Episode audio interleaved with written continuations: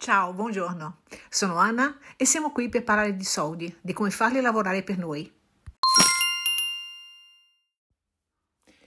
Cos'è il Bitcoin? Il Bitcoin è una moneta digitale. Allora, mettiamo in chiaro una cosa. Mentre l'euro, anche se nella maggior parte dei casi viene movimentato virtualmente, spesso lo stipendio viene accreditato in banca e da lì spendete tramite internet e carte, non prendendo in mano nemmeno un euro. È virtuale, ma non digitale. Cioè, se io voglio, io posso pre- avere un euro fisico in mano. Il Bitcoin invece non esiste a livello fisico, perciò è una moneta digitale. Il Bitcoin nasce su internet, molto probabilmente da un gruppo di nerd esperti di crittografia che si è identificato con il nome di Satoshi Nakamoto e la prima ris- eh, transazione risale al vicino 2009. Inizialmente non godeva di molta credibilità e molte persone che li hanno avuto, li hanno avuti in mano, insomma, in mano si fa per dire perché è virtuale, anche come regalo, li hanno persi proprio perché allora non, vale, non aveva alcun valore. Proprio per la sua volatilità, cioè i cambiamenti veloci di prezzo, oggi un bitcoin vale intorno ai 28.600 euro.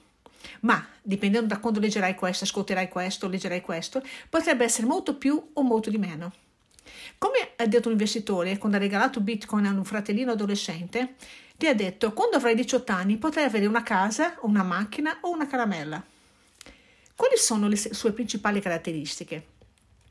La principale caratteristica di Bitcoin è che esiste una quantità finita di Bitcoin. Esistono soltanto 21 milioni di Bitcoin e non ce ne saranno altri. Si presume che parte di questi siano stati smarriti, persi in memoria e computer inutilizzati perché, non essendo fisici, dipendono dal loro codice che viene tenuto in custodia in una memoria. La sua caratteristica principale è che non c'è alcuna autorità centrale che lo emette. Quali sono i suoi punti deboli, minacce? Il Bitcoin, non avendo alcuna banca dietro, potrebbe essere minacciato da queste sotto forma di proibizione da parte dei governi, anche se questa sembra un'ipotesi sempre meno probabile. Il Bitcoin non ha, eh, non ha lo storico dell'oro, non, che esiste da moltissimo tempo. La sua quotazione è molto volatile, nel corso degli anni il Bitcoin è già stato dato per morto per più di 400 volte. Esiste addirittura un sito web chiamato Bitcoin Obituaries che segnala tutte le sue morti. I bitcoin, non essendo fisici, se si perdono le password o i codici di accesso, di accesso, non si possono recuperare. Quali sono i suoi punti forti invece? Proprio perché esiste una quantità limitata di bitcoin finita, questo tende ad aggiungere valore, visto che non se ne fabbricheranno altri, come accade con le monete. Spesso si paragona i bitcoin all'oro come riserva di valore, anche se gli manca lo storico.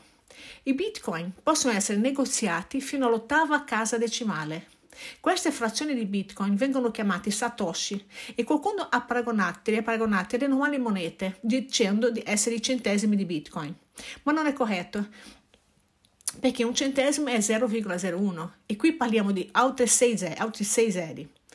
Come accadeva con l'oro già ai tempi degli imperatori, dove non era possibile pagare le cose con l'oro proprio perché valeva molto e si usavano le monete di argento, ecco, i satoshi sarebbero le monete di argento del bitcoin. I bitcoin non sono confiscabili e non si può né cancellare una transazione né impedirla e né forzarla. La sua volatilità richiede un atteggiamento cauto da chi decide di investire nell'acquisto di bitcoin non, dovrebbe, non dovrebbe esserci un obiettivo di investimento, dovrebbe essere un obiettivo di investimento, ma di riserva di valore. Sempre la sua volatilità può far sì che il suo valore cali di 80% rapidamente, ma anche che salga di quasi 1000, come è successo da maggio 2020 fino ad aprile 2021. Ci sono delle curiosità sui bitcoin.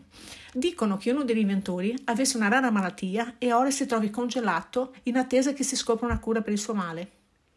Si stima che Satoshi Nakamoto abbia un milione di bitcoins, qualcosa come 28 milioni 600, 28, non so neanche dirli, 28.600 miliardi alla quotazione di oggi.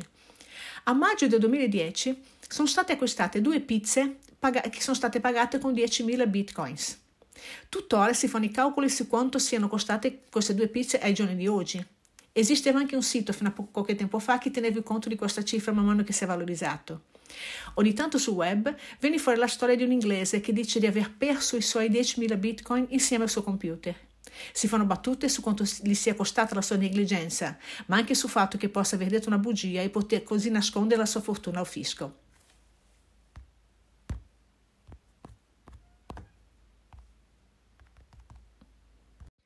Ci sentiamo lunedì prossimo alle 12. Ciao e buona settimana!